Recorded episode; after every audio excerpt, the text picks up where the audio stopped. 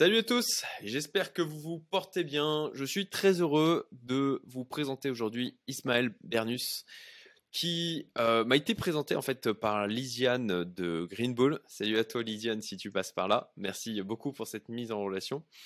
Et qui euh, lui aussi associé notamment euh, chez Green Bull. Il m'a interviewé pour son podcast La Bonne Fortune. Au moment où je sortirai la vidéo, je ne sais pas si le podcast sera sorti.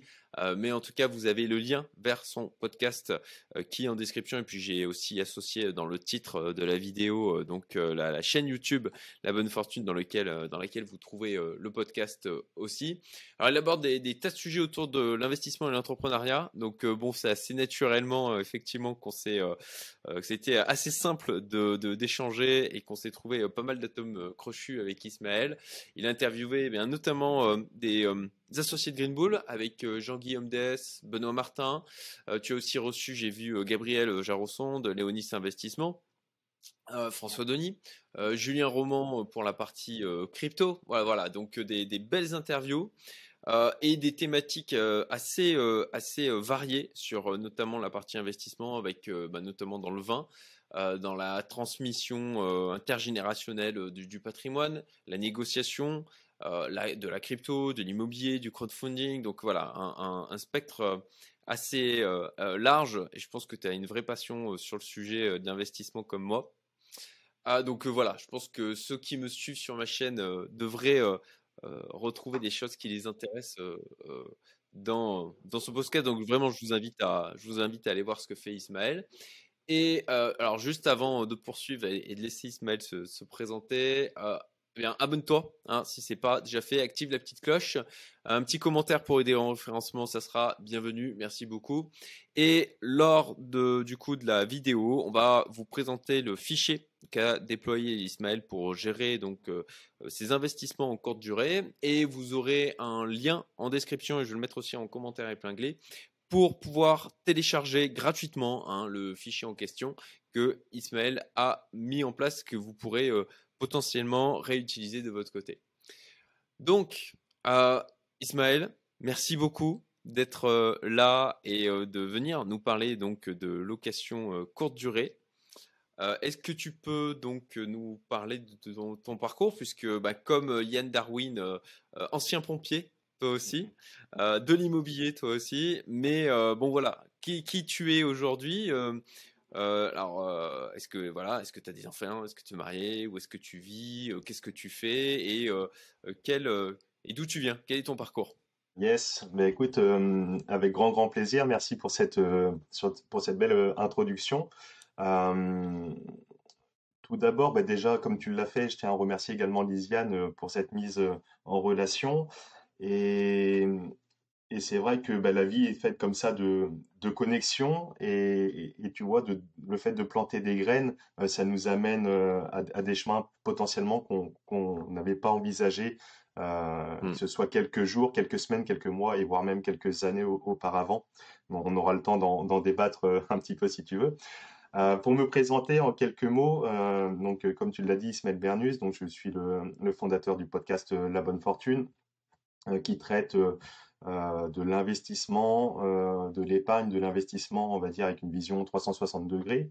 Euh, un petit peu comme tu peux le faire toi sur ta chaîne euh, Umento avec tu as une approche peut-être un peu plus différente avec un contenu aussi axé toi sur YouTube les vidéos etc moi je vais me concentrer sur l'audio mais je vais être plus sur, sur des formes d'interview mais, mais l'idée c'est vraiment ça c'est qu'aujourd'hui on a quand même à disposition c'est ces différentes connaissances, cette capacité euh, pour pouvoir avoir euh, l'ensemble des outils pour pouvoir euh, bah, prendre en main son, ses finances personnelles et son épargne d'une façon plutôt simple entre guillemets ou alors un petit peu plus poussée pour celles et ceux qui, qui le souhaitent. J'aime bien me définir comme un investisseur heureux. je pense que c'est intéressant de, de, de, faire les choses avec et du sens et du kiff et de la passion. Hein, que ce soit euh, voilà, mmh. comme quelqu'un qui voudrait s'investir dans le sport, ben, autant autant se tourner sur euh, quelque chose qui nous anime, qui nous fait plaisir, et, euh, et la vie est d'autant plus sympa comme ça. voilà en quelques mots. Sinon, je suis originaire de, de Poitiers, là où j'habite moi actuellement. Je suis à 20 bornes de, de Poitiers en campagne. je suis paxé, l'heureux papa de, deux jeunes filles qui vont fêter leurs 5 et, leurs 5 et 7 ans. Tu vois, tout comme, tout comme toi, si je dis pas de bêtises, tu es également papa de, deux jeunes filles également. Et, et voilà, et c'est intéressant aussi de, de, pouvoir euh, entreprendre et faire un petit peu tout ça. Et là, on va se concentrer sur l'investissement immobilier en courte durée, mais euh, le fait de se construire comme ça un patrimoine, etc., c'est aussi, euh, avec une vision un peu plus long-termiste, de, se dire, on va pouvoir transmettre potentiellement quelque chose aussi aux générations suivantes. Et ça aussi, ça fait partie d'un objectif sous-jacent qui est, assez intéressant également. quoi te dire de plus? Je suis allé en deux mots passionné de l'art de la table, on va dire, j'aime bien manger, j'aime bien faire plaisir autour de bons repas, les amis, etc., les choses saines de la vie. J'aime bien, j'aime beaucoup le sport aussi. Euh, euh, voilà, j'ai pratiqué un petit peu de foot, un petit peu de, un petit peu de rugby, un petit peu de course à pied, de trail. Euh, voilà, de, tout à des niveaux à chaque fois très, très, très amateurs, mais avec beaucoup de, beaucoup de passion. Et puis, puis voilà, en quelques mots pour me définir, Cédric. Merci euh, d'avoir euh, mis du contexte personnel. C'est quelque chose que, que, j'apprécie euh, et une chose de plus sur laquelle on, est rentré en résonance parce que voilà, moi ça c'est des, choses. un de mes combat entre guillemets euh, qui est de, dire qu'il n'y a pas d'un côté la vie euh, pro, d'un côté la vie perso, on a juste une vie d'une manière pleine et entière et, je trouve que c'est une erreur profonde de vouloir absolument dissocier, de se créer deux identités différentes en fonction de là, là où on euh, se situe à ce niveau-là. Euh, donc merci encore pour ça et alors pour, pour débuter et euh, contextualiser puisque à nouveau je le précise, nous allons parler aujourd'hui d'immobilier en location courte durée. Ok. Toi, aujourd'hui, sur euh, à quelle classe d'actifs euh, tu t'intéresses et, euh, et sur quoi justement tu, tu investis? Ok, ouais, super. je vais juste poursuivre un tout petit peu ma présentation qui va, qui va m'amener à, mieux te répondre. moi, je suis, je suis né en 85, à l'heure actuelle, j'ai 37 ans. J'ai une, une carrière, euh, on va dire, euh, de militaire fonctionnaire, le tout chez les sapeurs-pompiers, euh, et à Paris et dans le Nord, pendant, pendant 16 ans, et ce qui m'a permis bah, de me développer avec, avec, cette, avec ce prisme, on va dire, de, de salarié, vraiment fonctionnaire, etc., classique. Euh, l'avantage chez les pompiers, c'est qu'on a un petit peu de, temps libre aussi, vu que c'est un système de garde, etc. Et ce qui m'a permis d'avoir du temps pour pouvoir entreprendre, etc. Et, euh, de, pouvoir développer tout au long de ces 16 années euh, un petit parc immobilier et qui m'a amené aujourd'hui à faire différents choix et à me porter notamment sur la courte durée aussi. Donc ça, c'est pour finir de contextualiser. Euh, sachant que j'ai démissionné il y a maintenant trois ans euh, pour pouvoir euh, m'occuper pleinement hein, de, la gestion des, appartements, de la, location courte durée de mon patrimoine, et, pouvoir aussi revenir m'installer sur Poitiers. C'était aussi une des motivations qui m'a permis de, de démissionner, voilà, pour m'occuper pleinement des investissements. Euh, du coup, sur, euh, sur ta question, pour reprendre et te répondre précisément, c'était euh, qu'est-ce que je gère aujourd'hui Sur quelle classe d'actifs, à quelle classe d'actifs tu t'intéresses? Et sur quoi tu es positionné aujourd'hui? Voilà, les classes d'actifs. Et donc, et donc oui, aujourd'hui, alors 80%, 90%, c'est vraiment c'est l'immobilier pour différentes raisons, notamment l'accès l'accès à l'emprunt bancaire. Voilà. Euh, sinon, je suis euh, également euh, investi en private equity, tu l'as dit, notamment avec quelques actions chez Greenbull, mais également sur, sur d'autres sur d'autres boîtes. Le private equity, c'est intéressant parce que on a peut-être un impact réel avec notre argent pour soutenir le développement d'une boîte. On investit directement dans, la vie réelle et ça, donne du sens. Donc c'est une des raisons pour lesquelles j'aime bien. Euh, je suis également investi euh, sur, du, crowdfunding, euh, enfin co-lending immobilier et également sur les, énergies renouvelables. Quelques investissements également dans, la crypto. on a pu en discuter un petit peu avec toi, Cédric, passionnément sur, sur, sur l'émission. Donc oui, les cryptoactifs, également un petit peu la bourse. La bourse, que ce soit à travers un PEA, qui est un bel un beau véhicule fiscal pour les résidents français, mais il ne faut pas voir que, que le prisme de, la fiscalité lorsqu'on fait un investissement, hein, d'ailleurs quel qu'il soit. Et donc, mmh. il y a également, également des comptes titres. Donc, la bourse, le crowdfunding, les énergies renouvelables, les crypto-monnaies, le private equity, euh, et, l'immobilier. J'oublie peut-être euh, une case d'actifs, mais, euh, mais, mais, voilà, grosso modo. De l'or un peu, des métaux précieux, matières premières. Ouais, alors j'en ai eu de l'or et de l'argent et, j'ai arbitré, j'ai revendu il, y a, il y a deux ans et là j'ai plus rien, mais il faudrait que je me dégage un petit peu un petit peu de liquidité pour euh, y retourner dans le sens d'avoir euh, euh, un investissement à 360 degrés. Et, j'aime bien, on en avait parlé un petit peu aussi, mais le fait d'être couvert en fonction des différents cycles immobiliers, on peut voir derrière moi, il y a le, livre de Red Alio, Principle, et j'aime bien son approche permanente portfolio. dans le sens où, en fonction des différents cycles économiques, récession, inflation, développement, etc., ben, euh, certaines classes actives vont plus se performer, d'autres euh, d'autres moins, etc. Et c'est un jeu de passe communicant comme ça. Et le fait d'avoir un, portefeuille diversifié, en, quelque sorte, ça permet d'atténuer un petit peu les chocs et c'est peut-être un peu plus. Quoi. Euh, c'est, vraiment l'idée de ne pas avoir tous les œufs dans le même panier au même moment. Voilà, il y a différentes stratégies, mais c'est quelque chose qui me correspond, qui me correspond bien, en tout cas que, moi j'apprécie. Voilà. Ok, eh ben, écoute, oui, effectivement, surtout dans la période actuelle, d'avoir un peu d'or euh, me, semble euh, voilà ça, ça, apporte une certaine euh, un peu de sérénité alors on va on va parler. merci merci encore hein, pour avoir détaillé et ça permet encore une fois de, donner du contexte par rapport à ce que tu vas évoquer sur notamment bien voilà la location courte durée. Alors comment quelle, typologie de biens toi tu possèdes donc sur sur cette approche de, location courte durée? Ouais, alors moi je suis euh, l'ensemble de mes biens sont situés sur euh, sur Poitiers, euh, sur un secteur du centre-ville, proche notamment de, la gare, suite à une acquisition d'un d'un immeuble de rapport de, Saint-Cloud. dont, un lot j'ai revendu, j'avais redécoupé tout de suite, dont j'avais développé quatre, quatre appartements là-dedans, puis plus plus deux autres appartements euh, également sur un immeuble voisin et un autre appartement euh, qui se décline, on, en discutera, qui, est en vente. Euh, donc aujourd'hui, l'ensemble de mes lots sont essentiellement des appartements qui vont du studio au T4 à 80-85 mètres carrés. voilà pour la typologie des biens qui sont exploités. je pourrais avoir également des, maisons d'habitation hein, qui pourraient, ça pourrait s'y porter également, mais aujourd'hui, enfin le, on va dire que mon, patrimoine est axé comme ça et donc euh, j'exploite euh, j'exploite ce que, ce que, ce que j'ai et ça me convient très très bien. Ok. Et euh, donc c'est la totalité de ton patrimoine immobilier est orienté sur de la location de courte durée ou c'est juste une partie?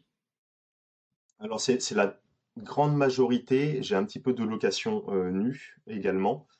voilà. Et j'avais de la colocation avant qui s'est transformée en location courte durée. Ah, c'est intéressant ça. Euh, pour, pour euh, quelles raisons tu as euh, du coup tu, tu, es passé comme ça en courte durée au lieu de la colocation? C'était pour une des problématiques de, de gestion, pour aller chercher plus de rentabilité?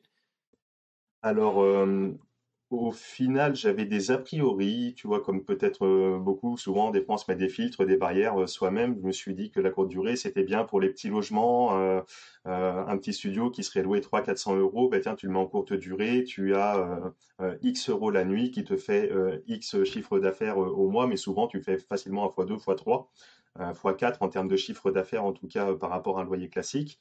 Et je me suis dit que sur les, les plus grandes surfaces euh, qui sont déjà, entre guillemets, optimisées en colocation, euh, c'était, peut-être un peu plus compliqué euh, de faire un x2, x3, x4, et ça demandait peut-être plus de gestion, peut-être plus soumis aussi aux, dégradations, aux fêtes potentielles, etc., sur des plus grands, sur des plus grands volumes. Et, c'est venu tout simplement euh, après Covid, euh, au niveau des colocations, euh, sur Poitiers en tout cas, et, dans mon cas, j'ai eu un petit peu plus de vacances locatives qui s'installaient, des départs un petit peu plus précoces, et avec, avec 2, 3, 4 mois de vacances pour une chambre, puis après pour une autre. Et, sur deux sur deux logements pareils et, ça m'embêtait un petit peu. Moi, je, suis j'aime bien optimiser, j'aime bien essayer de voir et pousser un petit peu les curseurs pour bah, forcément rentrer dans les poux, faire faire faire du chiffre et, développer développer les revenus. Euh, et, ça m'embêtait un petit peu que ce soit un petit peu récurrent et je n'arrivais pas, entre guillemets, à trouver la solution. Il y avait une concurrence euh, qui était bien grandissante sur ce milieu de la colocation et puis avec un, contexte qui était particulier. Et, de là, avec des échanges avec d'autres entrepreneurs, etc., euh, l'idée à jamais, ben tiens, pourquoi pas les, mettre tout simplement, les tester en courte durée, ces logements, les choses que j'ai fait et ça a pris rapidement et ça s'est avéré dans mon cas fructueux très très rapidement. Et donc donc voilà. Donc une première colocation que j'ai développée comme ça. Et la deuxième là pour le coup c'était même moi qui ai cherché à, à, trouver des solutions pour récupérer le bien pour pouvoir l'exploiter du coup en, courte durée également quoi. Ok donc mmh, effectivement euh, à la fois, ben, tu avais une problématique de, remplissage qui commençait à se poser par rapport à la location, et puis ben, une recherche de rentabilité, et le temps de euh, casser certaines barrières mentales ou a priori que tu pouvais avoir sur la partie euh, location courte durée. Ça va être intéressant, d'autant plus intéressant comme ça d'avoir ton feedback maintenant sur, sur la manière dont ça se passe et comment tu t'es organisé par rapport à ça.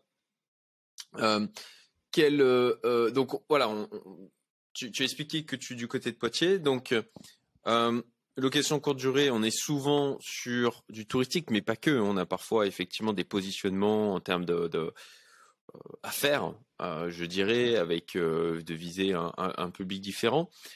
Là, de ce que j'interprète naturellement en me disant bon ben Poitiers, il y a le Futuroscope à proximité. Euh, J'imagine que ça draine euh, voilà pas mal de monde. Et est-ce que en termes de public cible que tu as mmh. aujourd'hui, mmh. euh, est-ce que voilà quel type de public tu as? Mmh. euh, Tu vois, est-ce que ça va être euh, de, des couples? Est-ce que ça va être de la famille? Est-ce que tu vises des gens qui sont plutôt aisés? Est-ce que tu vises, tu es agressif en termes de prix? Est-ce que c'est du touristique? Est-ce que c'est du touristique pour aller justement visiter le Futuroscope? Est-ce que c'est, est-ce que c'est des étrangers? Et est-ce qu'il y a une différenciation de public en fonction des saisons? Ça fait beaucoup de questions. ouais, mais super, euh, super intéressant. Et ce sont les bonnes questions qui, je pense, euh, faut peut-être euh, commencer à l'avoir en tête, se les poser avant de, se lancer peut-être dans la courte durée, ou en tout cas, on est ramené par la réalité et à, se rendre compte de ça. c'est assez intéressant parce que tu vois, je vais faire le, parallèle. Moi, ça fait cinq ans que, j'exploite des biens là en courte durée. Euh, et, tu parles par exemple du, futuroscope, et c'est vraiment le, cas typique. Euh, beaucoup de personnes vont dire, un courte durée, Poitiers, futuroscope, il y a, allez, à Poitiers, c'est un peu la campagne, il n'y a pas grand-chose d'autre, on n'est pas à Paris, on n'est pas à Lyon, Bordeaux, dans, vraiment les, grosses, grosses villes touristiques, ça reste une ville à taille, moyenne, mis à part les étudiants, euh, il fait très très bon vivre, soit, mais, mais voilà, mis à part le futuroscope, ça draine pas énormément de monde. Mais comme partout il y a quand même besoin euh, bah, de travailler euh, des entreprises qui viennent, du BTP ou d'autres, des séminaires, des conférences, le congrès, un concert, etc. Et donc, il y a quand même du mouvement. Et aujourd'hui, la courte durée, c'est quand même démocratisé. Et pour répondre à une demande qui est euh, cette population en, mouvement de plus en plus fréquemment et en, en éternel mouvement. C'est vrai, on est tous amenés à prendre le train et faire un week-end ici, à traverser la France quand on va en vacances, on fait une petite nuit, une petite halte, etc. Et, donc pour te répondre, moi je réponds, j'ai cette chance d'être euh, d'une part dans la ville euh, bien placée, vraiment à proximité immédiate de la gare, euh, et en plus avec du, stationnement possible. et donc sur la population, c'est vraiment un mixte de tout. Et donc je vais avoir des personnes qui vont au Futuroscope, et notamment pendant les vacances, les périodes de vacances scolaires, ou alors comme là, on rentre dans la période du printemps, etc. Il fait beau, les week-ends et vacances scolaires. Donc là, j'ai énormément de personnes qui viennent euh, par rapport au Futuroscope. Donc ça, c'est cool.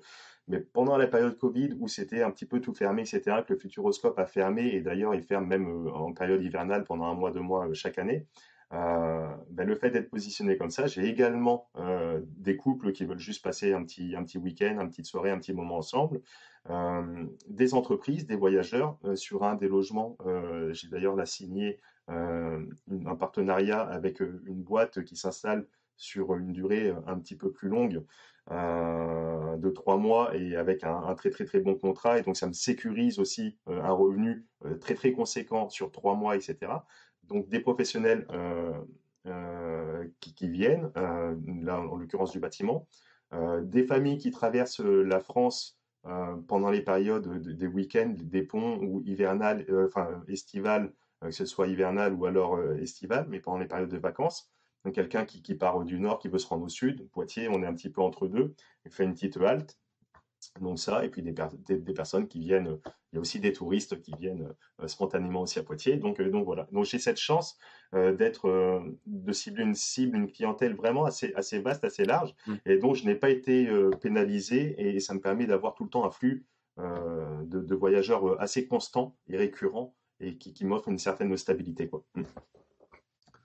D'accord, c'est vraiment intéressant effectivement parce que ça te crée une résilience euh, sur euh, ton activité euh, de location courte durée. et moi, j'aurais pas été tranquille que ça soit dépendant effectivement de du futuroscope, de sa capacité à rester ouvert.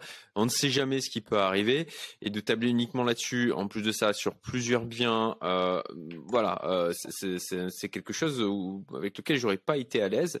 Et euh, donc, en l'occurrence, le fait de pouvoir viser comme ça des typologies de public avec des besoins qui sont quand même différents, bon ben clairement, ça, ça, voilà, ça assure une résilience d'un point de vue de cette activité. Donc, euh, merci encore une fois de, du. Ouais, ça sécurise et euh, on a l'esprit tranquille, etc. Encore une fois, la période Covid, j'ai vu énormément de, personnes. Tu sais, le Futuroscope, il est, il est situé à, 10 mm. km de Poitiers. Il est sur la commune de Chasseneuil. C'est vraiment, c'est la commune, des communes juste à côté, à 10 minutes, 10 km. Mais quand il a vraiment fermé pendant le Covid, toutes les courtes durées qui sont sur euh, cette commune de Chasseneuil, qui sont exclusivement liées pour le coup à l'attractivité du, Futuroscope, elles, ils ont, eux, ils ont fait vraiment zéro pendant euh, six mois, etc., euh, etc. Et, donc c'est vrai que ça fait mal. Euh, après, faut pas forcément, je pense non plus, s'interdire de, de, de, se lancer, de développer un business axé sur la courte durée.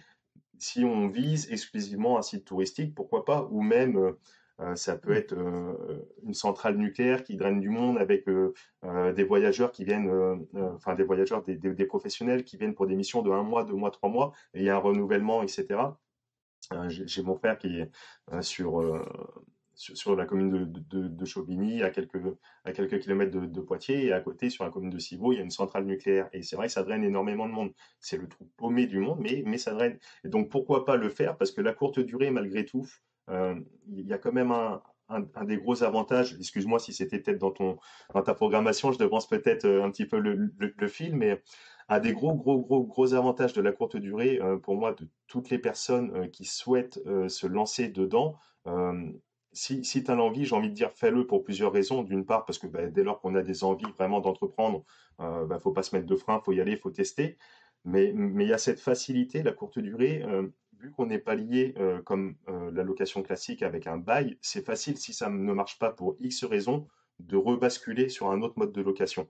Je te reprends l'exemple à l'inverse pour mes colocations. J'ai testé la courte durée. Pour X raisons, si ça ne fonctionnait pas, j'aurais pu le remettre en colocation ou même en location nue. Parce qu'on n'est pas soumis à des contrats, on n'est pas engagé sur un bail potentiellement long terme euh, où on s'engage pour un an, voire trois ans avec des locataires. Et là, on peut rien faire que de respecter le bail et d'attendre avec les préavis qui vont bien, etc., pour reprendre la main sur son bien. Donc ça, c'est un des avantages de la courte durée, c'est qu'on peut le tester, euh, on peut le tester facilement. Ça nécessite d'une meubler le bien, de faire ce qu'il faut d'un point de vue administratif, les demandes, etc., auprès euh, des organismes, la mairie, etc., etc. Ça implique une fiscalité du fait qu'on soit meublé. Donc attention, en société, etc., etc., de pas faire n'importe quoi.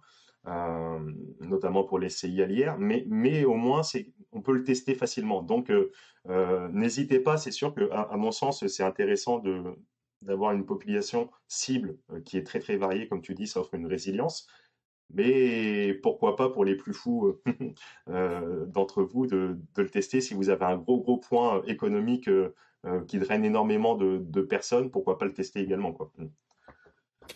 Oui, c'est toujours une histoire de, stratégie. Hein. Effectivement, tu, fais bien de le souligner. Hein, l'objet, euh, euh, quand je parlais de résilience, Euh, mais ça n'empêche pas, euh, pourquoi pas, si c'est assumé, de se dire, ok, ben je tire un maximum de rentabilité en me positionnant uniquement sur un secteur de niche où je sais que, euh, eh ben, peut y avoir aussi une, une, fragilité sur certains points.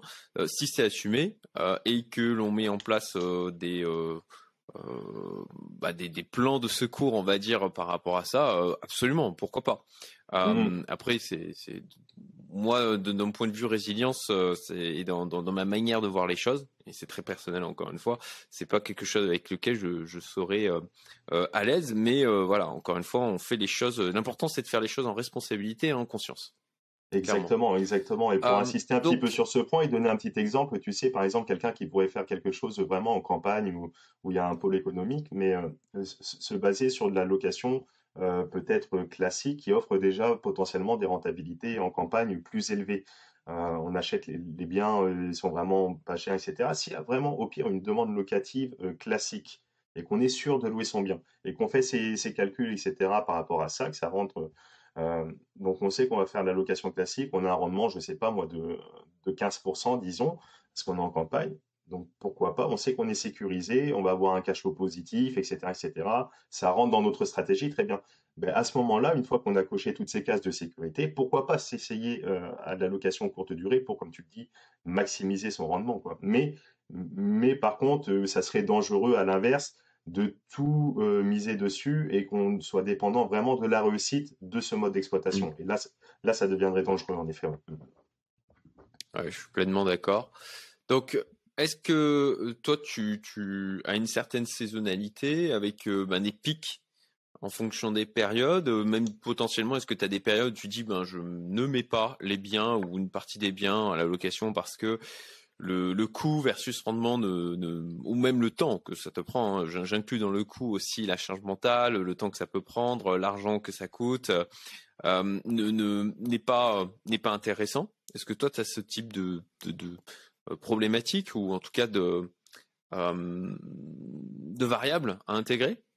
Oui, bah alors euh, le recul que j'en ai en tout cas pour ma part sur mon activité depuis ces cinq années, c'est sûr qu'il y a, il y a, quand même une saisonnalité en termes de, de, volume, de taux de remplissage et, et de chiffre d'affaires. typiquement, les vacances scolaires en général sont énormément bien remplies et avec une stratégie de ce qu'on appelle le yield management, euh, où on cible des périodes données, on ajuste les tarifs en fonction.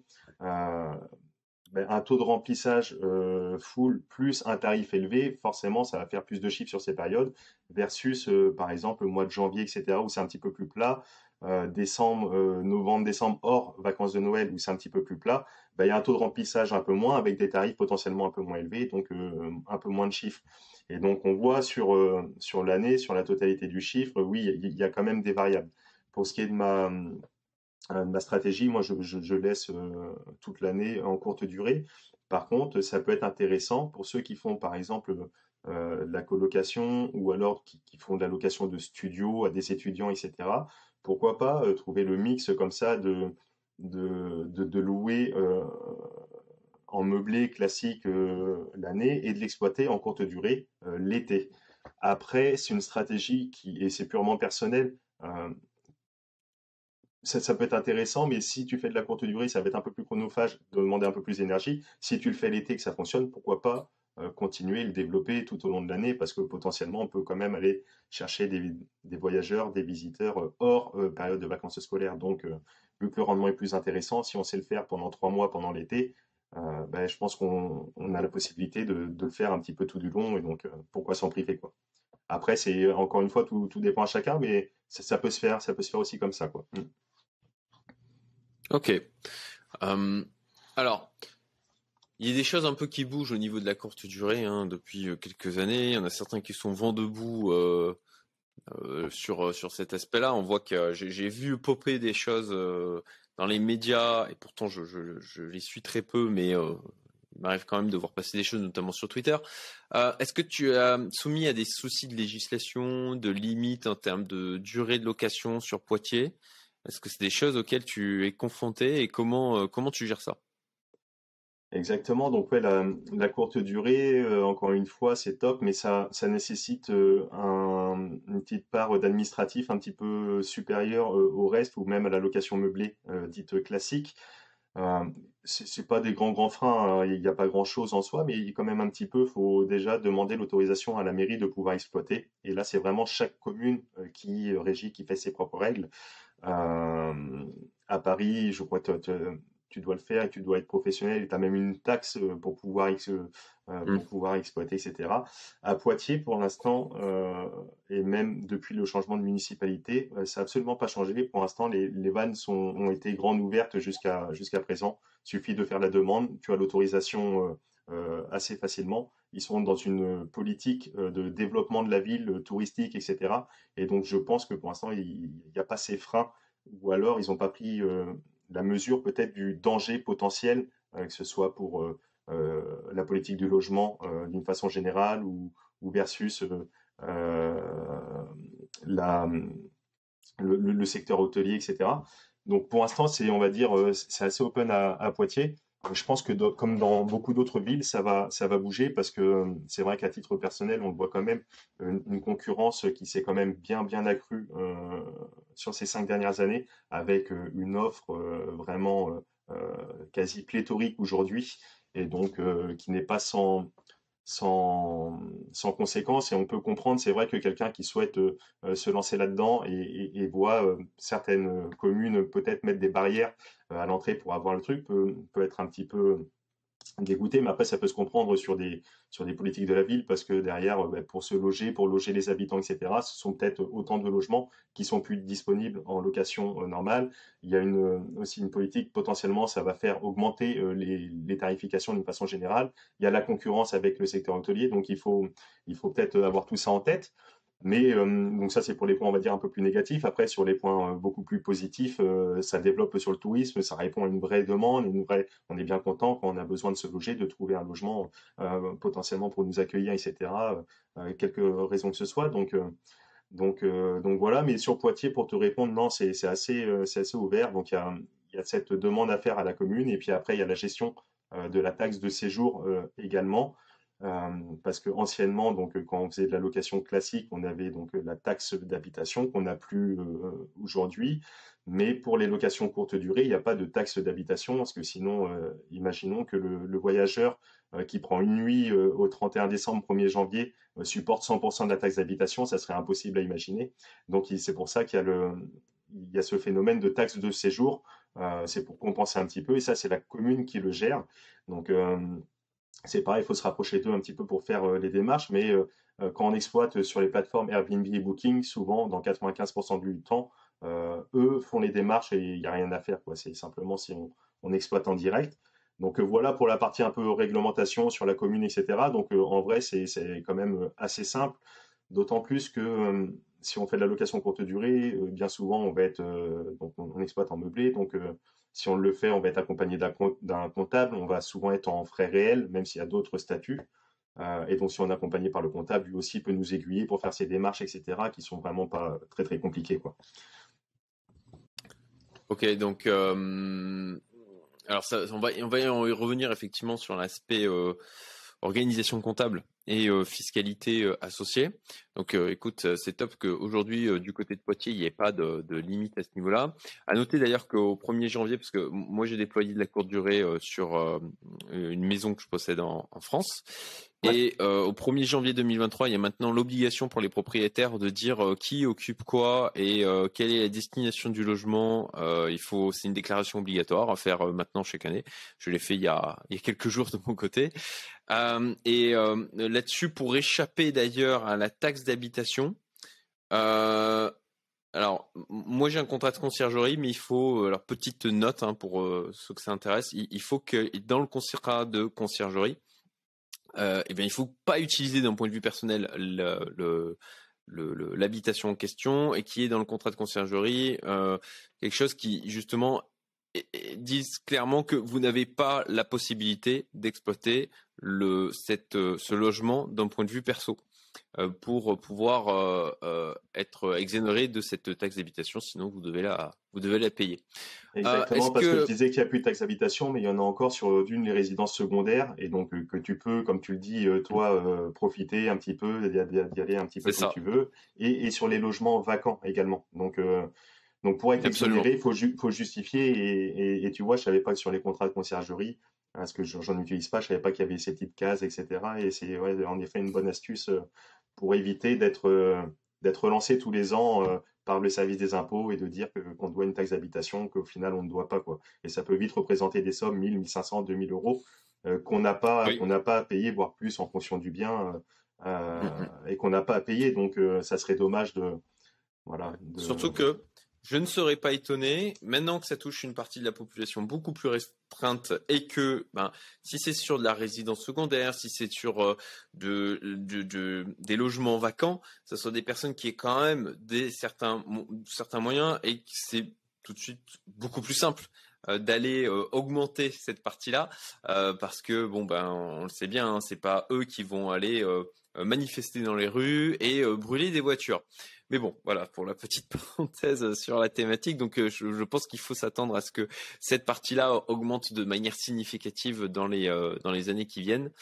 Euh, est-ce que tu n'es pas inquiet aujourd'hui à la tendance qui me semble qui me semble monter d'occupation sans droit ni titre sur aussi de la location courte durée? C'est des choses dont, dont j'entends parler. Alors c'est toujours difficile de savoir est-ce que c'est une vraie augmentation, est-ce qu'il y a, je sais pas, un point d'intention qui est créé. J'ai quand même l'impression que c'est une vraie problématique qui est en train de monter. Et euh, voilà, est-ce que ça c'est un sujet auquel tu fais attention? Euh, parce que il y a effectivement des, euh, propriétaires qui se retrouvent à ils se mettent en location courte durée et ils ont des gens qui disent ouais, ouais on prend la location courte durée et qui en fait ne partent jamais. Euh, et dans un climat économique où il y a une certaine paupérisation euh, de la population et une classe moyenne qui s'érode euh, vers plutôt aller vers une classe plus pauvre, eh bien certains peuvent être amenés à soit à certaines extrémités, surtout dans un climat où disons que le propriétaire n'est pas vu comme quelqu'un de gentil dans le narratif global voilà. comment comment tu, tu gères euh, Est-ce que tu as un stress par rapport à ça? Et euh, si, si oui, comment tu le gères? Est-ce que potentiellement tu as mis euh, des, des, des choses en place pour t'en protéger au maximum? Et ouais, alors excellente, excellente question. et à titre perso, je, je ressens pas du tout ça aujourd'hui, même si j'ai vu passer des articles et des choses, tu sais, sur le téléphone, la Google Actualité, etc.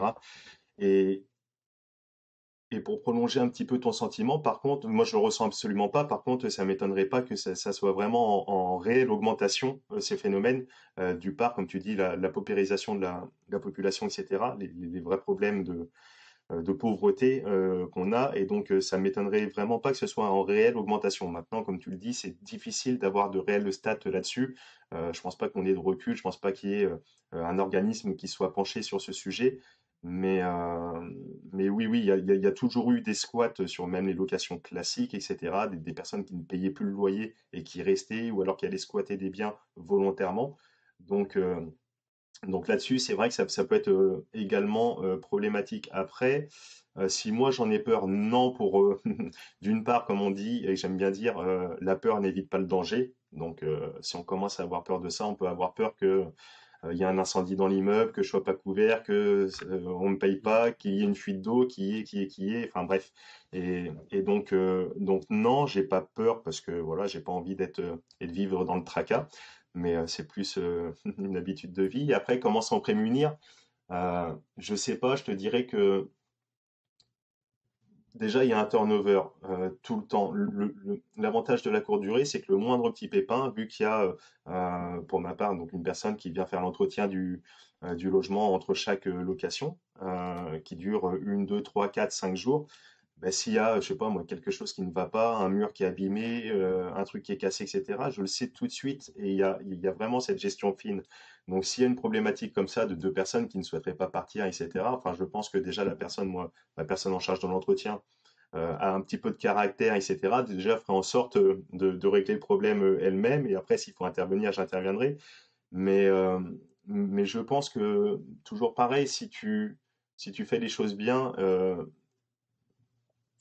tu vas être sur une gamme de tarifs déjà un peu plus élevée, tu vas déjà t'attirer une clientèle peut-être un peu plus sérieuses aussi. Enfin, c'est peut-être des raisonnements basiques, mais, mais ça, ça se retrouve parce que c'est vrai que si tu fais vraiment, par contre, à l'inverse du bas de gamme, où tu peux voir certaines personnes qui, jouent, qui louent une chambre sur Airbnb à 25-30 euros, tu te demandes comment ils font pour vivre derrière, etc. Ben, c'est sûr que tu t'attires peut-être plus une population à problème. Malheureusement, c'est une réalité, mais le, le filtre par l'argent, c'est c'est une réelle, une réelle vérité. c'est bien, c'est pas bien, on peut en discuter, mais c'est comme ça. C'est vrai qu'on s'exonère de pas mal de problèmes d'être classé sur, sur des biens d'une gamme supérieure. Hein. Je fais pas du tout de luxe, etc. Hein. Je, loue vraiment des appartements classiques. Hein. C'est notamment dans un, ancien hôtel particulier qui a du charme et tout, mais c'est pas non plus, on n'est pas non plus à Versailles, quoi. Mais donc ça, je pense que le, le, filtre de ton positionnement et, euh, après, euh, après s'il y a des problèmes, dans tous les cas, tu dois gérer au, fil de l'eau. Mais non, non, je suis pas inquiet de, ça, à titre perso. Ok, intéressant. Euh, oui, effectivement, clairement, le, le d'une manière générale, l'argent est un permet de, faire un certain tri déjà.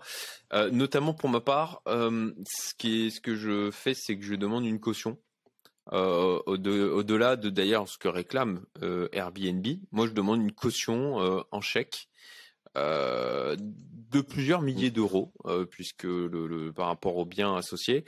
Et j'imagine, en tout cas j'espère, que ça permet aussi de se prémunir, en tout cas de, limiter ce genre de, de problématique, parce que si tu en viens à euh, ben tu dis ok ben je vais occuper ce lieu sans, sans droit ni titre, je fais un chèque qui est en bois euh, de plusieurs milliers d'euros. Alors soit tu as les moyens de le payer et tu te dis ok, mais à ce moment-là il y a quand même une dissonance avec euh, cette approche-là de venir et d'occuper un bien. soit tu ne peux pas et tu t'ouvres à d'autres de gros problèmes en fait d'un point de vue bancaire. Euh, vraiment, hein, euh, pour avoir travaillé euh, en, travail d'été en banque et d'avoir géré, vu ce genre de choses, c'est tout de suite des tas de choses qui sont, il y a vraiment des, des, des, des conséquences importantes en termes de capacité à payer, d'avoir un compte bancaire accessible, d'avoir accès à de la liquidité. Et, et voilà, moi, moi je, je, donne cette astuce voilà, pour euh, pour ceux que ça intéresse, euh, qui, euh, qui, alors moi je le mets, et je le dis clairement hein, par rapport aux, gens qui viennent en location courte durée, et ça me semble un, un moyen qui pas mauvais pour pour limiter ce risque-là. Si, c'est super important ce que tu dis. Et je rebondis, c'est vrai que je te l'ai pas dit, mais enfin, pour moi, ça, ça allait de soi en fait. Mais, mais c'est bien d'inciter dessus, de, de, de, mettre en place cette caution. Euh, je, le fais également euh, à travers une empreinte euh, bancaire. Alors, je le fais pas en gestion par chèque comme tu peux le faire, parce que ça serait trop contraignant. On pourra en discuter un petit peu. Mais après, toi, tu, gères des locations de, plus longue durée, entre guillemets, à la semaine ou toutes les deux semaines, donc un peu moins de, c'est un peu plus simple. Et, tu vises une autre clientèle, mais, mais oui, oui, de, de, mettre en place une caution, parce que c'est vrai que quand on met sur, en location souvent sur les plateformes Airbnb Booking et ou en direct, euh, en tout cas sur les plateformes, c'est pas mis, euh, enfin de, base, tout le monde loue sans donner de caution à, quiconque. Et mmh. donc c'est super free. Et le, le, fait de mettre cette caution, euh, bah, ça fait une barrière tout de suite d'une des personnes qui pourraient squatter, comme tu le dis, mais, mais même des personnes qui pourraient juste venir pour faire la fête. ils louent à deux alors qu'ils sont à dix dans le logement, de venir fumer dedans, la fête avec l'alcool, tout saccager, repartir dans le lendemain, et la tornade est passée, merci, au revoir, on ne peut pas se retourner. Donc ça, ça, permet de faire un fil de d'une se prémunir d'éviter ça, parce que les personnes, dès lors qu'ils vont voir qu'il y a une caution à mettre en place, etc., qui sont mal intentionnés, ah ben non, demi-tour, euh, droite, je, n'y vais pas. Et moi, en toute honnêteté, hein, je préfère euh, euh, louer 5 000 moins, mais m'éviter les problèmes. Hein. Enfin, il n'y a, pas de débat là-dessus. Et, et, en plus, quand bien même il y aurait quelque chose qui se passe mal, etc., ben, il y a quand même la caution pour prendre et pour atténuer un petit peu, et ça permet de, euh, de trouver euh, les solutions. Euh, voilà, si tu mets 200, 300, 500 euros de caution en place, bah, ça, ça, permet de, de, pallier déjà un petit peu, d'amortir. Quoi. Donc, tu as le filtre à l'entrée, mmh. les personnes mal intentionnées ne viennent pas, et quand bien même il y a un petit couac, bah, ça te permet de, de faire face tout ou partie. Quoi. Mmh. Donc, c'est primordial, c'est primordial en effet.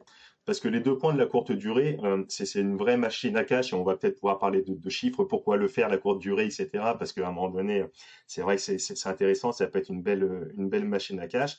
Mais le, les, deux, contraintes, ça va être vraiment la gestion, euh, on va dire l'organisation, la gestion de l'entretien, du linge, réception des voyageurs, etc. Cette, euh, cette phase un peu plus chronophage en termes d'engagement, de travail. Hein. C'est pas comme de la location euh, longue durée où on est peinard, il n'y a trop rien à faire.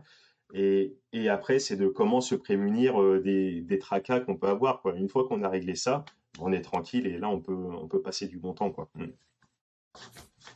Alors justement, euh, on va passer sur la partie gestion, organisation.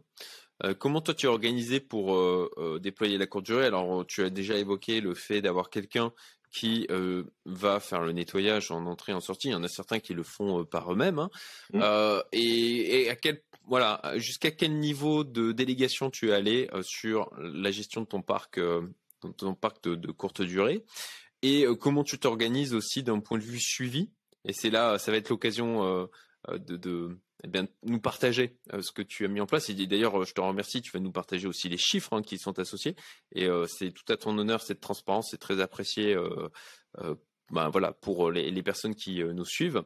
donc comment comment comment ça fonctionne au quotidien, au jour le jour, l'organisation? Et ça peut être d'ailleurs intéressant si tu tu as, tu peux nous, communiquer sur le, temps que ça te prend maintenant que c'est euh, mis en place. Yes, euh, mais c'est très très intéressant et là on va vraiment toucher le cœur, les points clés euh, d'une, à mon sens, une bonne gestion en courte durée. Euh, parce que les grosses différences, ça va être ce temps, ce, ce, temps à répondre aux clients, à mettre en place, euh, parce qu'une fois qu'on a mis l'annonce, etc., faut bien recevoir le client, faut bien aller faire le lit, nettoyer, etc., pour pouvoir accueillir le suivant potentiellement euh, tous les jours, tous les deux jours, à voir en fonction comment on loue. Euh, donc ça peut vite représenter euh, énormément de travail, d'autant plus si on a plusieurs logements. donc comment faire? Moi j'ai mis en place ça quand j'étais encore salarié, en étant à Lille, donc à plus de 600 bornes, et je l'ai développé volontairement en étant loin pour être obligé de ne pas avoir à intervenir d'un point de vue opérationnel sur l'entretien, le ménage, etc. Parce que autant sur tout ce qui est la partie euh, travaux, hein, tout ça, moi ça me donne des boutons, j'aime pas ça, et donc euh, de déléguer, pour moi c'est facile. Par contre, la partie entretien, euh, ménage, aller nettoyer un toilette, faire un lit, ça me dérangeait pas. J'ai fait ça au travers mon table de pompier, etc. régulièrement, et donc ça me dérangeait pas en soi. Et je sais que si j'avais été proche, j'aurais peut-être été obligé d'un moment donné de le faire. Je me serais laissé aspirer à faire ce boulot. Donc le fait d'avoir mis ça en place euh, à distance, j'étais obligé de trouver des solutions.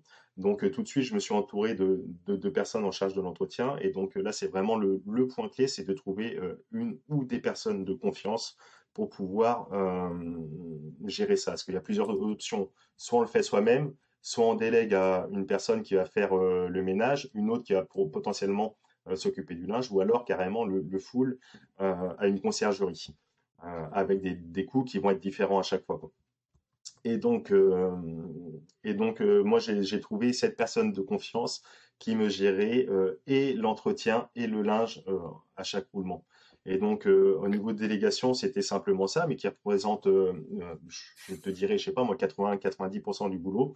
Et moi, je m'occupe de la gestion administrative, publication des annonces, réponse des voyageurs, et puis gestion gestion euh, avec les différents voyageurs euh, au cours du séjour, quoi, si besoin.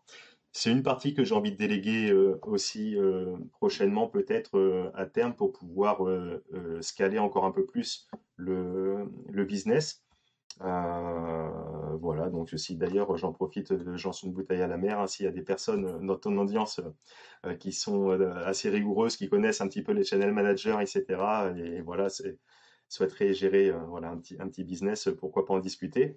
Mais, euh, mais blague à part, euh, voilà ce que je gère aujourd'hui et ce que je délègue. Quoi. Donc la partie ménage, entretien, et, là, c'est très très important de trouver une personne de confiance qui soit d'une disponible, parce que des fois, ça peut être des réservations, dans mon cas, de la veille pour le lendemain, une nuit, une nuit, et, qui soient disponibles, consciencieuses, rigoureuses, qui disent d'entrée de jeu s'il y a un problème euh, qu'il faut intervenir, je sais pas, il y a un problème de chasse d'eau, il y a un truc qui est cassé, il manque telle ou telle euh, affaire, bon bref, donc quelqu'un qui soit vraiment de confiance et qui percute quoi. Hmm. Ok, intéressant. Donc euh, là, pour l'instant, effectivement, alors j'aime beaucoup l'approche de la c'est quelque chose que je, dis parfois, nécessité fait loi. si effectivement tu n'as pas le choix, bah, de toute façon tu n'as pas le choix et tu te forces à t'organiser. tu, as instauré tes propres règles et tu te forces à, du coup à les suivre avec juste la possibilité de faire autrement. Je trouve ça, très pertinent. J'ai déjà exploité cette méthode plusieurs fois donc pour l'instant pas de conciergerie, mais tu réfléchis effectivement pour euh, aller plus loin à, euh, à euh, déléguer et pour pouvoir ben, déployer davantage de logements. Puisqu'après, ben, le goulot d'étranglement, on le sait, hein, c'est mmh. soi-même et c'est le temps qu'on peut y consacrer.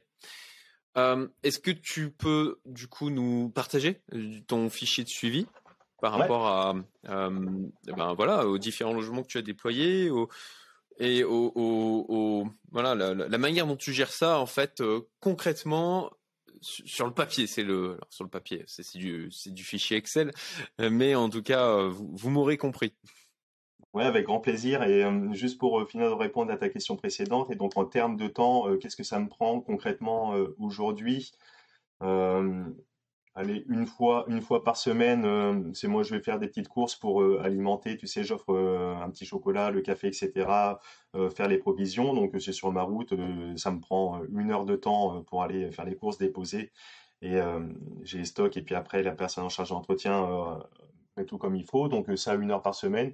Et puis après, des coups de fil des clients qui souvent euh, n'ont pas reçu le message booking, n'ont pas vu leur mail, etc. Donc ils t'appellent directement pour avoir l'accès. Ça dure deux minutes euh, au téléphone, répondre au truc. Allez, en 4, 3, 3, 4 heures par semaine, mais encore, je suis vraiment très très large. Euh, allez, ça comprend les incidents, etc. Voilà. Par contre, c'est, ça peut être un coup de fil un samedi soir à 22 heures. Quoi. Faut, c'est assez, faut, faut être assez disponible, assez, euh, assez flexible.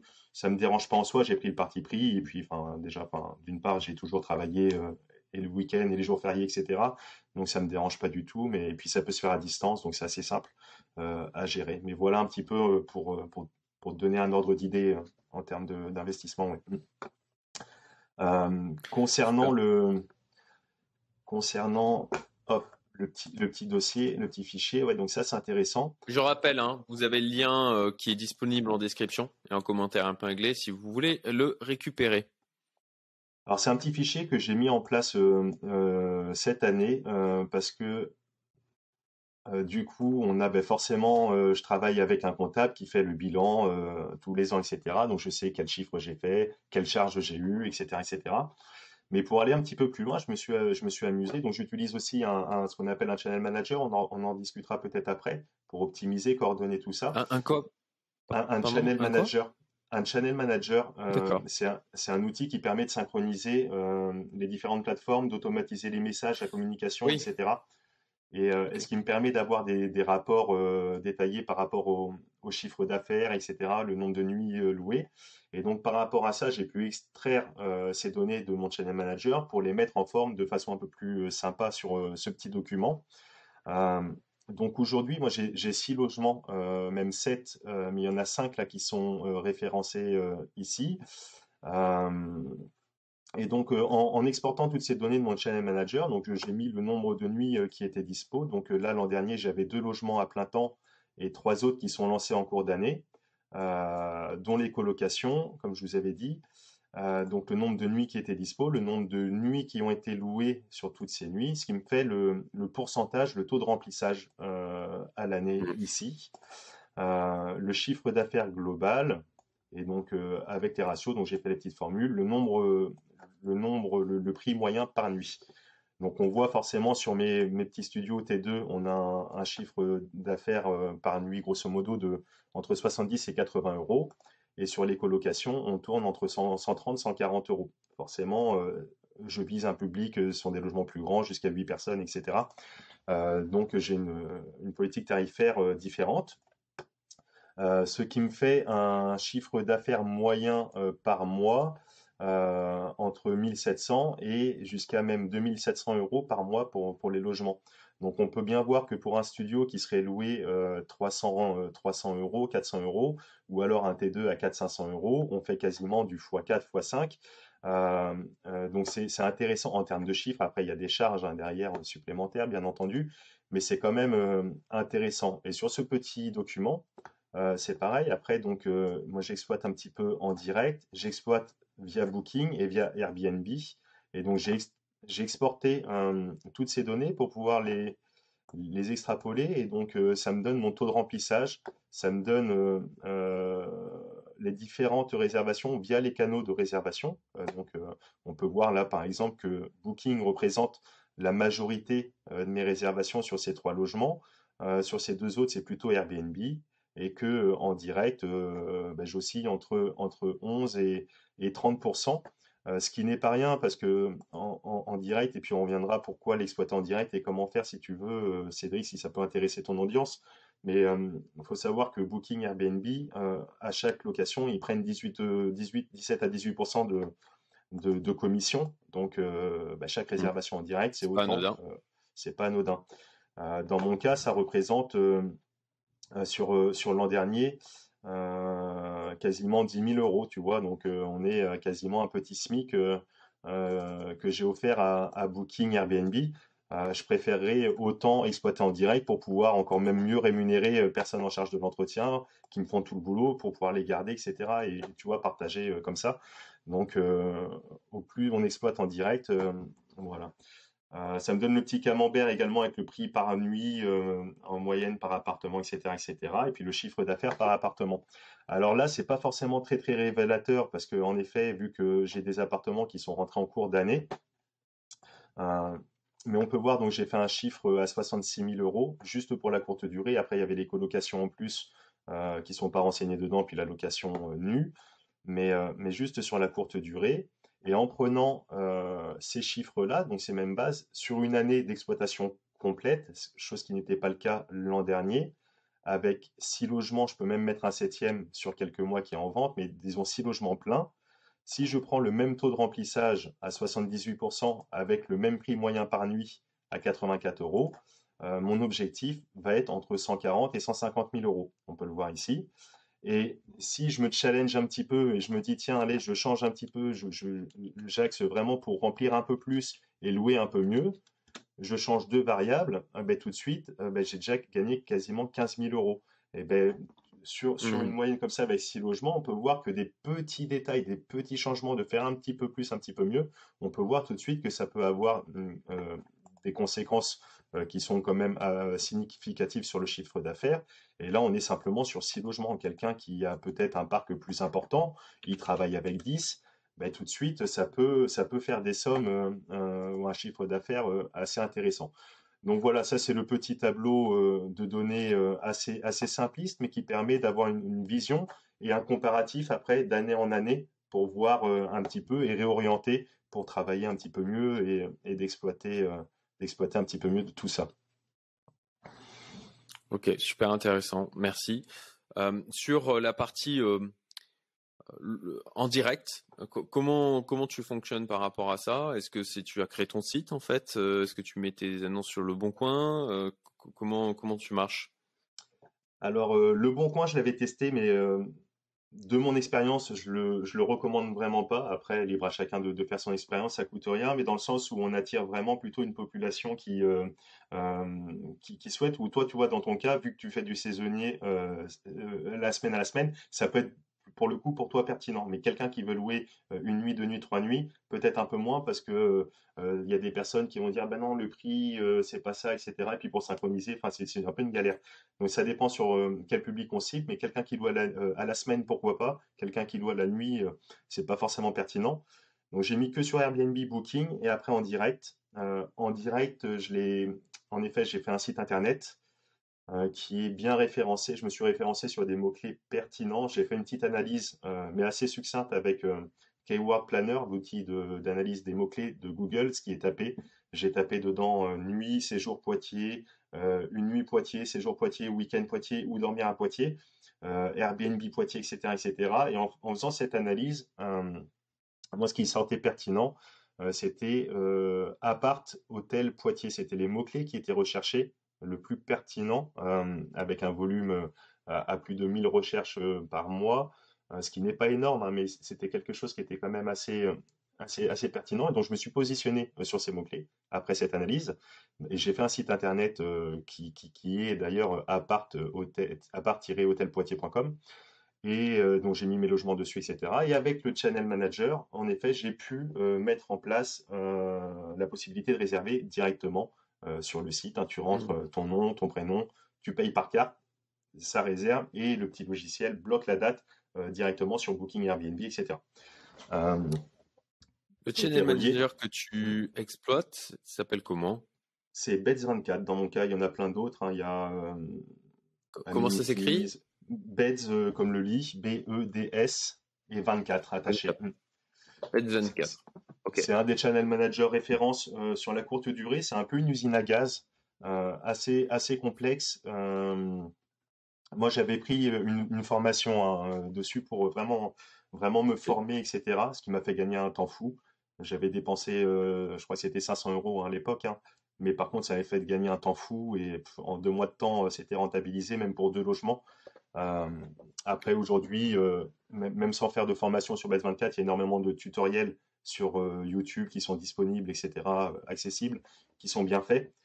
Sinon, il y a d'autres, il, y a, plein d'autres channel managers, peut-être un peu plus comment dire, un peu plus, euh, un peu plus charmant, un peu plus beau, un peu plus sympa, mmh. mais, mais, mais, beaucoup moins euh, de fonctions. Euh, 24, c'est vraiment quelque chose de technique, pointu, qui permet de, gérer beaucoup de paramètres. En fait, le Channel Manager va pouvoir permettre de synchroniser l'ensemble des plateformes entre elles. Quand tu as une réservation, ça, bloque le tout. Euh, de le faire en direct, d'automatiser la communication avec les voyageurs, les mails, la communication sur la messagerie euh, de façon automatique, que ce soit Airbnb, Booking ou en direct. Euh, l'encaissement des cautions, dans mon cas, euh, le, paiement quand c'est en direct, etc., etc.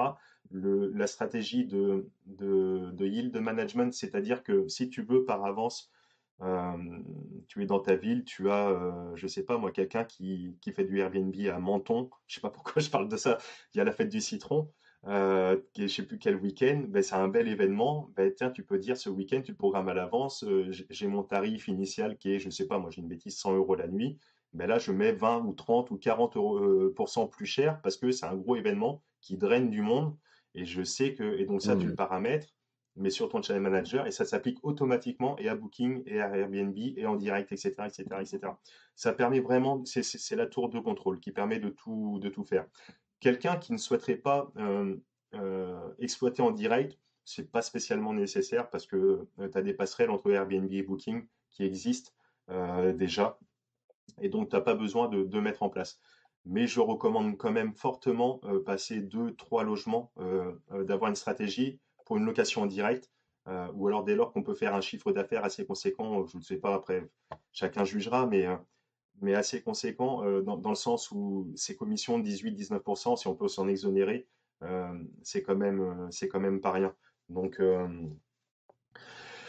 clairement. Ok. Super intéressant. Et justement, en termes de, au niveau des annonces sur Booking et Airbnb, il y a la concurrence est de plus en plus rude. Hein.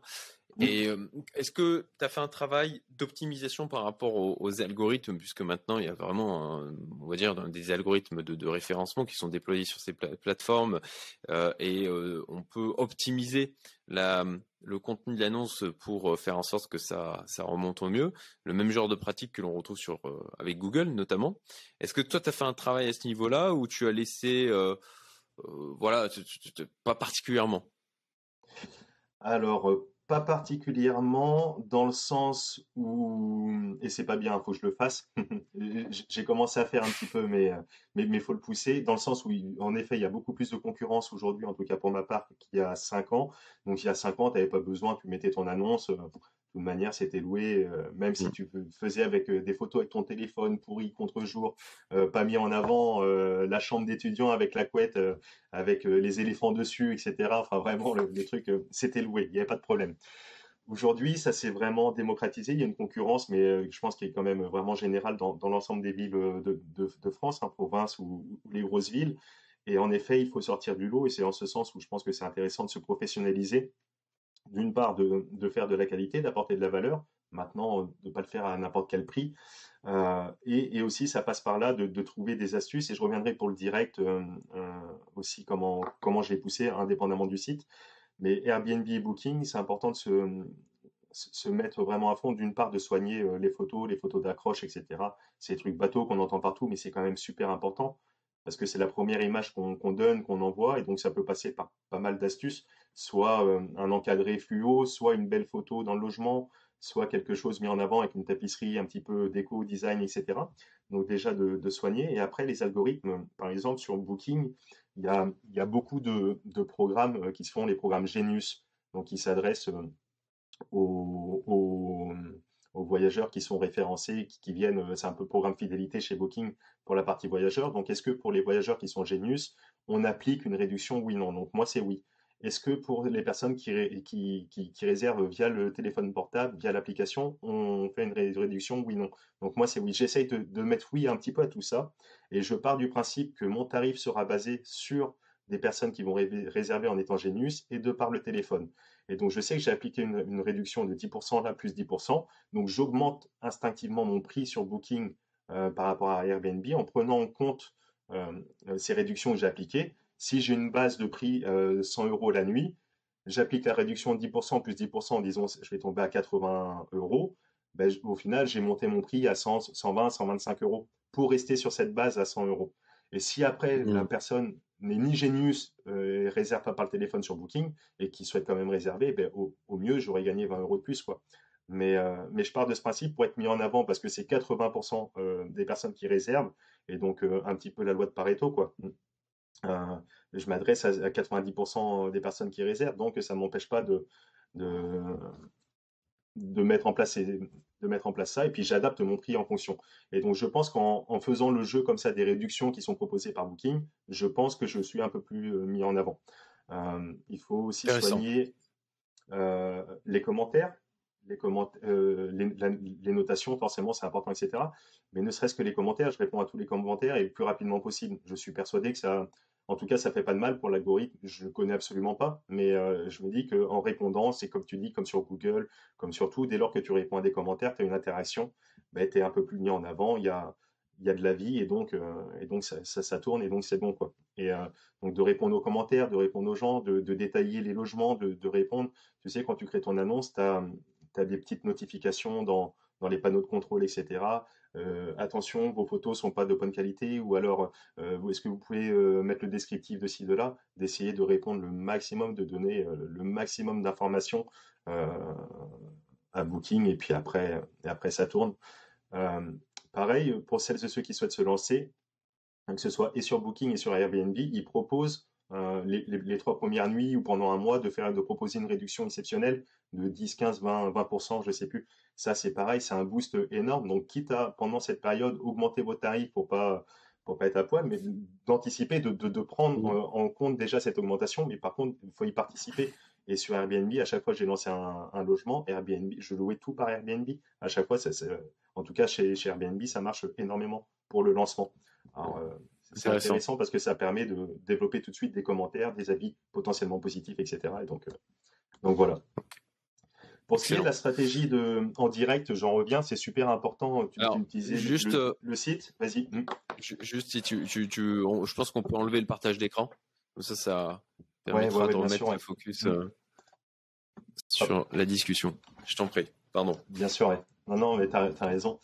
Euh, pour, le, pour la location en direct, le site internet c'est bien, mais ça serait à la limite pas primordial. Par contre, ce qui est primordial à mon sens, c'est de, faire cette analyse de mots-clés et de faire un Google My Business, une fiche, euh, une page Google My Business. Et ça, c'est gratuit, ça ne demande pas de ressources. Euh, et on peut, on peut mettre en place euh, les choses. Et sur cette page Google My Business, on pourrait orienter les gens sur le, site de réservation du Channel Manager, etc. Parce que aujourd'hui, je ne sais pas si toi, tu peux peut-être faire l'expérience en live et ça sera intéressant de, le voir. Et, et, pour le coup, partager ton écran. Si tu tapes Apart Hôtel Poitiers, euh, sur Google. Alors, je vais partager mon écran. Te mettre en navigation privée ou pas. Hein. D'ailleurs, hein, je pense que tu ne l'as jamais tapé. Tu n'es pas du tout euh, sur le secteur de Poitiers. Absolument, absolument, oui, je, je pas du tout sur le sur le secteur. Ok, allez. Mais, comme ça, on va imager euh, vraiment ce qui est pertinent et après. Et, Hôtel Poitiers, c'est ça? Ouais, Apart Hôtel Poitiers, voilà.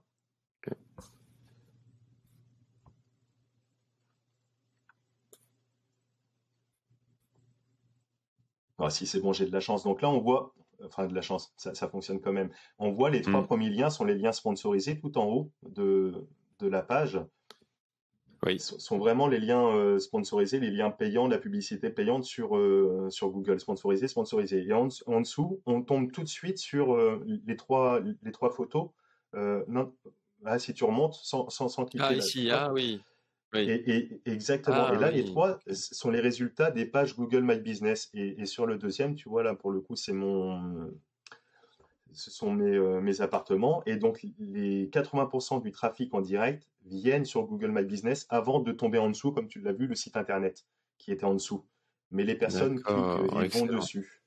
Et donc, si on a quand même une politique et on crée cette page, ça coûte rien du tout. Euh, c'est en mmh. deux secondes et demie, c'est comme créer une page Facebook, quoi c'est assez rapide et, euh, et, et, voilà. Et donc, euh, le fait d'être référencé sur des mots-clés pertinents, le trafic de voyageurs viennent là. Et donc, voilà, tous, mmh. tous celles et tous ceux qui pourront dire Ah ben non, un site internet, c'est coûteux, j'ai pas les, les, compétences, ça va coûter, etc. Je vous invite à le faire, mais c'est même pas primordial dans un premier temps. Ok. Bah, merci beaucoup pour euh, le tips. J'enlève le partage d'écran pour, pour l'audience. Clairement, super intéressant. Ok, bon ben on a on a fait bien euh, une heure et une heure et quart à peu près de d'intervention. Euh, dernière ultime question, euh, si tu as encore un peu de temps. Ouais, avec plaisir. Comment cette limite Ok. est-ce que est-ce que toi tu as eu des problèmes avec le voisinage?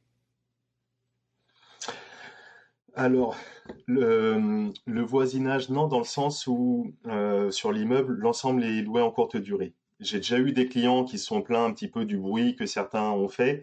Euh, je t'ai dit tout à l'heure, c'était euh, essentiellement exploité sur un immeuble où j'ai découpé et vendu un appartement. Et en effet, l'appartement du dernier étage est, occupé par, par, une dame qui l'a vendu maintenant à un nouveau monsieur, mais des personnes qui, dont c'est la résidence principale. Et, j'ai pas eu de problème parce que je m'entends très très bien et ils sont des personnes de confiance, etc. Ils sont, sont euh, déjà un peu pleins des, défaites ou du bruit que j'ai déjà pu avoir, mais légèrement. Plus pour m'avertir, ben écoute, je me suis permis d'aller sonner à 1h du mat parce qu'il y, avait, il y avait la musique, il y avait le truc et j'aurais demandé de, mmh. de couper le son. Et donc euh, c'était plus pour euh, me prévenir plutôt que se plaindre parce que la personne est bien. Mais c'est vrai que ça peut être, ça peut être gênant. en effet, mais c'était plutôt au début du, du parcours. Le fait d'avoir mis en place cette cette gestion de caution, je suis quand même beaucoup, beaucoup, beaucoup moins embêté. Même si en courte durée, tu peux quand même tomber sur des fêtes, sur des, sur des personnes, sur des prostituées aussi. Euh, c'est déjà arrivé, ou en tout cas, je soupçonne de. Alors, j'ai pas la, mmh. preuve matérielle, on va dire, mais bon. Bien sûr, c'est compliqué. Voilà. Oui. Et donc, si tu fais euh, comme certains, euh, il y avait eu des, comme ça des, choses qui avaient défrayé un peu la chronique avec des, propriétaires qui mettaient des caméras cachées dans, dans, des appartements. Ouais, ouais, Ce n'est pas, du tout une pratique qu'il faut faire. Voilà, c'est très très très très mauvaise idée. Les conséquences derrière peuvent être. Euh, ouais, des euh, on, peut, louer sur Paris sans demander l'autorisation, mettre les caméras, mettre le truc, et puis on va se retrouver euh, au final en prison avec je sais pas combien de milliers d'amendes. Donc après, chacun fait comme il veut, mais comme tu dis, ça peut être. ah non.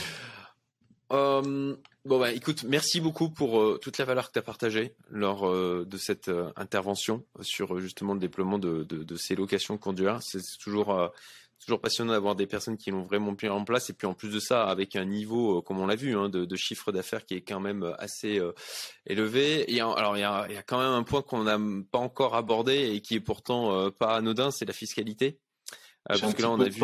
si, tu veux, hein, sans problème. Hein. Ah, c'est gentil, c'est gentil, merci beaucoup. Euh, donc, tu te fais accompagner par un expert comptable là-dessus. J'imagine que tu es en location meublée professionnelle, que tu n'es pas en LMNP forcément, vu le chiffre qui est euh, qui, qui, qui, générait euh, de à peu près 140 à 150 000 euros annuels, euh, ce qui n'est pas voilà anodin. Hein, une fois que l'ensemble des Je ne sais pas si les biens sont en totalité remboursés, je ne sais pas s'il y a des emprunts derrière, etc. mais en tout cas, si on le prend comme ça, sans aucun emprunt derrière, effectivement, ça fait une très belle rentabilité et des revenus plutôt très confortables.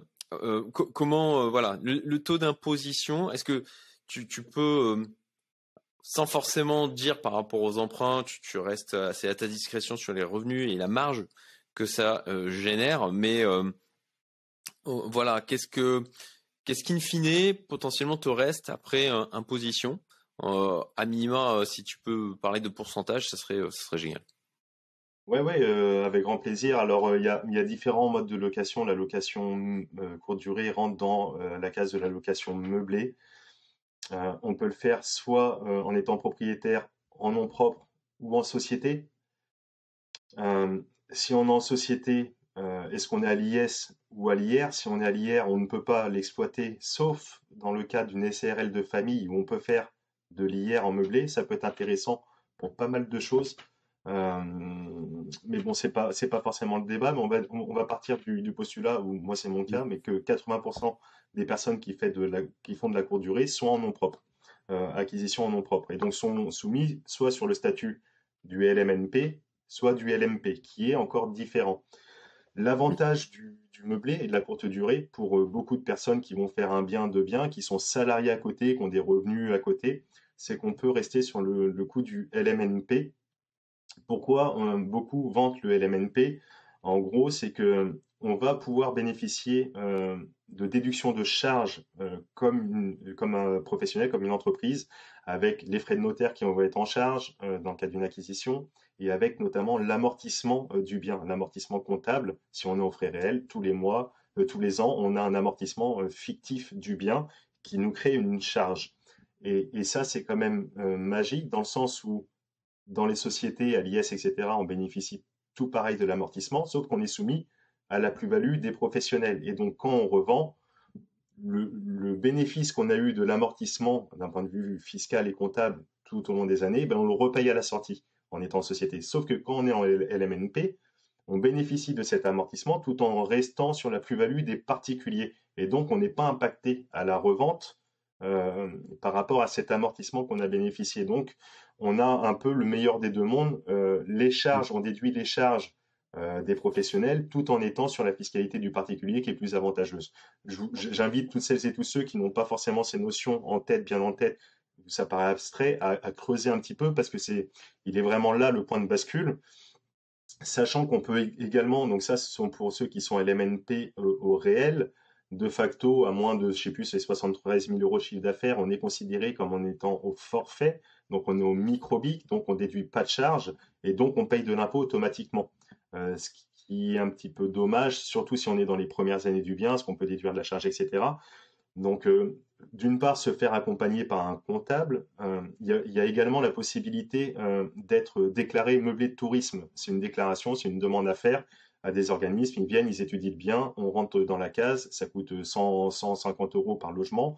On est déclaré meublé de tourisme, donc indépendamment de l'aspect commercial où on peut dire euh, crier haut et fort sur tous les toits, sur son site internet, sur sa façade, qu'on a un meublé de tourisme une, deux ou trois étoiles, euh, ça permet également euh, d'être sur un autre régime fiscal qui va pouvoir moi m'intéresser maintenant que j'ai, on va dire, purgé mes charges et que je vais commencer à être en bénéfice vraiment, vraiment pas mal, dans le sens où on va avoir une, autre imposition qui va être encore plus faible, de l'ordre de 6% sur l'ensemble du chiffre d'affaires versus grosso modo, euh, ça dépend des régimes, mais entre, entre 30 et, 50% euh, du bénéfice.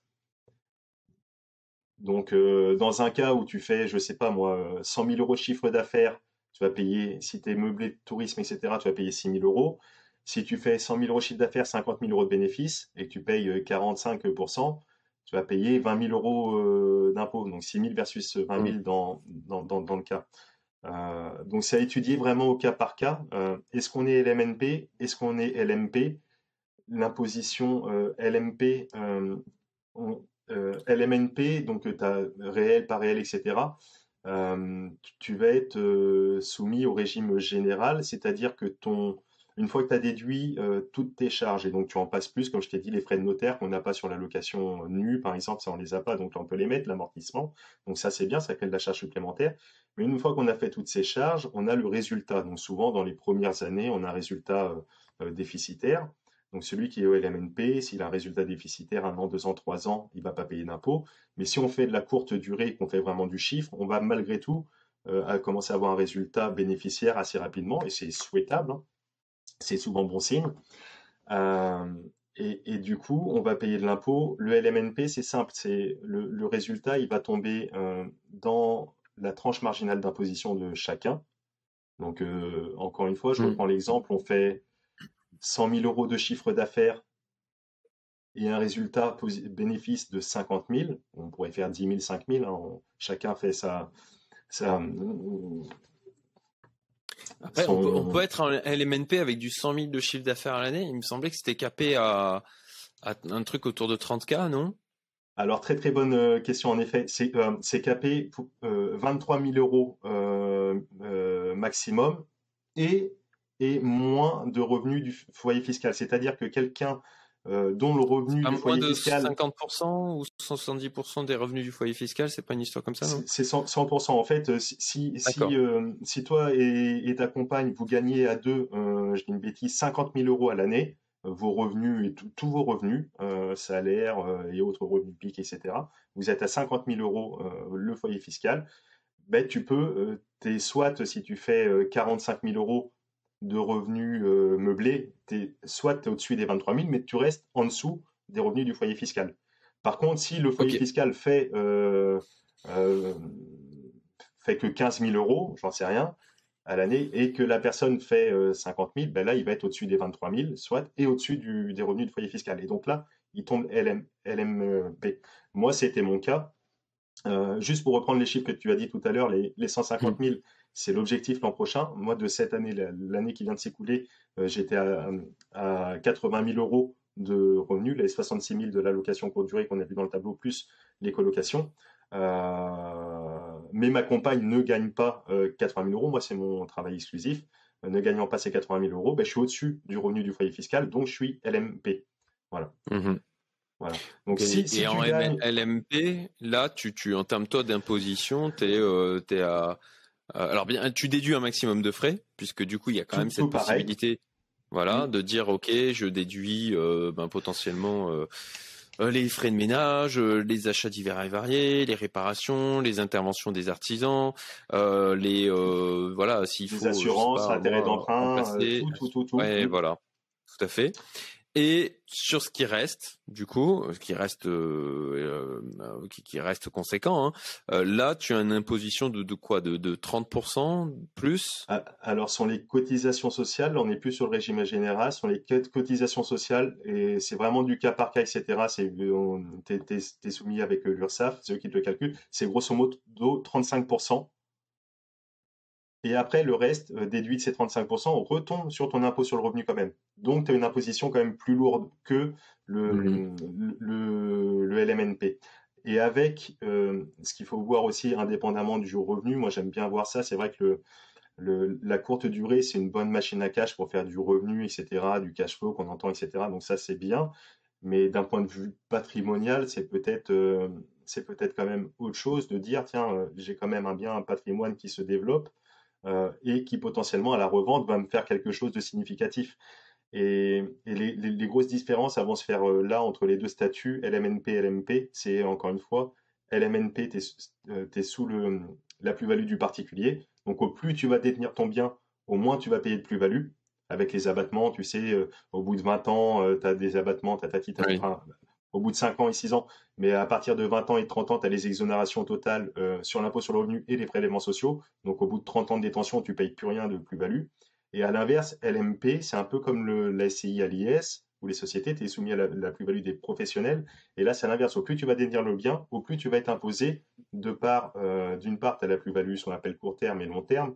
Mais euh, en gros, tu vas avoir la plus-value, la différence entre prix d'achat et prix de vente. Donc ça, tu peux pas y réchapper, tu n'as pas d'abattement. Et en plus, tu as l'autre plus-value de, tous les abattements que tu auras eu tous les ans.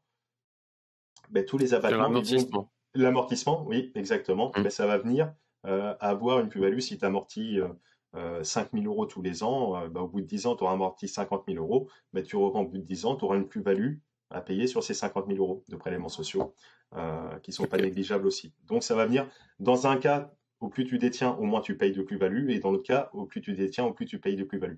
Même si dans le cas du, LMP, tu as des exonérations sur la partie euh, plus-value euh, long terme euh, sur l'impôt sur le revenu en fonction des durées de détention et du chiffre d'affaires, etc., etc. Après, c'est un peu plus technique, mais tu peux avoir une exonération totale ou partielle d'impôt sur la plus-value aussi. Donc, c'est comme pour tout, c'est pas ni tout blanc ni tout noir. Il n'y a, a, pas de recette magique. Il faut creuser un petit peu. Mmh. D'où, d'où, d'où se faire encore une fois accompagner par un comptable, par des avocats, etc. Et, et ceux qui nous entendent, qui peuvent être peut-être perdus à, à l'heure actuelle d'entendre tout ça, un peu tout mélanger, euh, n'ayez pas peur de vous lancer par rapport à des considérations euh, fiscales ou légales, dans le sens où euh, vous avez le temps de devoir vous former en cours de route aussi. Alors attention, il faut faire les choses bien et dans l'ordre, il faut savoir où on va, le faire en connaissance de cause, tu le disais tout à l'heure, et c'est, c'est quand même important d'être éveillé, et c'est le but de, mmh. bah, de ta chaîne notamment, c'est de donner du contenu pour, pour se former, et, et je pense qu'on est tous les deux boulimiques de connaissances, de savoir, etc mais on peut pas tout savoir, on en apprend tout au long du chemin, mm. et, c'est pour ça qu'on est accompagné euh, voilà, par des professionnels et qui peuvent, euh, au cours du chemin, euh, arranger les choses, etc. je suis moi-même en perpétuelle réflexion et, et d'avancer. Quand j'ai fait ça, il y a cinq ans, je me suis lancé dans la courte durée pour exploiter, etc. Je ne savais pas que cinq ans après, euh, j'allais être là en LMP, donc je suis passé à LMNP, ensuite LMP, et etc., etc. Et ça évolue tout le temps, tout le temps, tout le temps. Et, à chacun après de s'adapter au fur et à mesure et de faire, euh, de faire les bons choix. Oui, il faut faire attention aussi à, ne pas tomber dans l'hyper-préparation qui est une forme de, de procrastination parfois, euh, mm. à vouloir absolument essayer de tout de comprendre parce que de toute manière, euh, on, ne peut pas tout anticiper. Il y a des choses qu'on va découvrir en cours de route, hein, ça c'est clair. Donc c'est toujours euh, voilà, l'intelligence c'est dans la nuance, hein, euh, se préparer, pas trop non plus, et, et puis surtout passer à l'action. C'est ça. Mais voilà. Mais souvent voilà, LMNP, LMP, LMNP, souvent tu as un peu moins d'impôts et LMP souvent un peu plus quoi. Voilà. Si, Bien sûr. Si on doit rester basique, après, 80% voilà, des cas. pour passer pour passer à, une étape euh, supérieure d'un point de vue revenu euh, sur sur cette partie-là, bon bah c'est une euh, c'est difficile de, bah, c'est impossible en fait de de passer de passer sauf à avoir des revenus effectivement peut-être de 100 000 200 000 300 000 à côté euh, mais euh, quand ça devient quelque chose que l'on que l'on professionnalise, euh, forcément, on aura tendance à, y consacrer plus de temps. Après, ça peut être des stratégies de rester en nom propre sur un certain niveau de, de patrimoine et de revenus pour mmh. volontairement, si on le souhaite, rester en LMNP. Et si on souhaite quand même continuer à grossir et grandir, etc., pourquoi pas avoir une stratégie de le faire en société à l'IS euh, avec les conséquences que ça a également. Mais, mais si c'est réfléchi, anticipé, pourquoi pas? Et d'utiliser un petit peu le meilleur de tous ces mondes, ça peut être intéressant aussi. Quoi. Absolument. Bah écoute, je pense qu'on on a pas mal balayé le, sujet. Euh, merci beaucoup encore pour, euh, pour ton intervention. Est-ce que tu aurais une idée, une pensée fondamentale pour toi que tu, que tu voudrais partager pour terminer cette session? Je te pique cette idée hein, qui, vient de, qui vient de ton podcast. Bah écoute, euh, une idée générale, je ne sais pas pour rester sur le thème, bah, lancez-vous si vous souhaitez euh, vraiment, encore une fois, si, on doit retenir un petit peu, enfin à mon sens, euh, les quelques points clés vraiment de tout ça, c'est que l'allocation de courte durée, c'est intéressant, c'est facile à mettre en œuvre et au moins c'est permissif.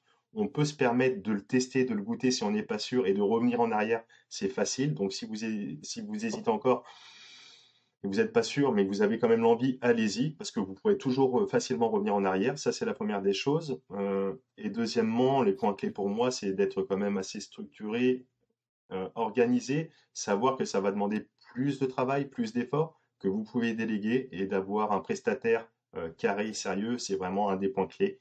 Et encore une fois, ben, formez-vous, allez-y et que du bonheur. Excellent. Merci beaucoup Ismaël. Je vous rappelle, vous avez le lien en description pour aller découvrir son podcast. Et puis, ben, je te dis à bientôt. Et je vous souhaite à tous une très bonne journée. À très bientôt pour de nouvelles vidéos. Salut. Ciao, ciao.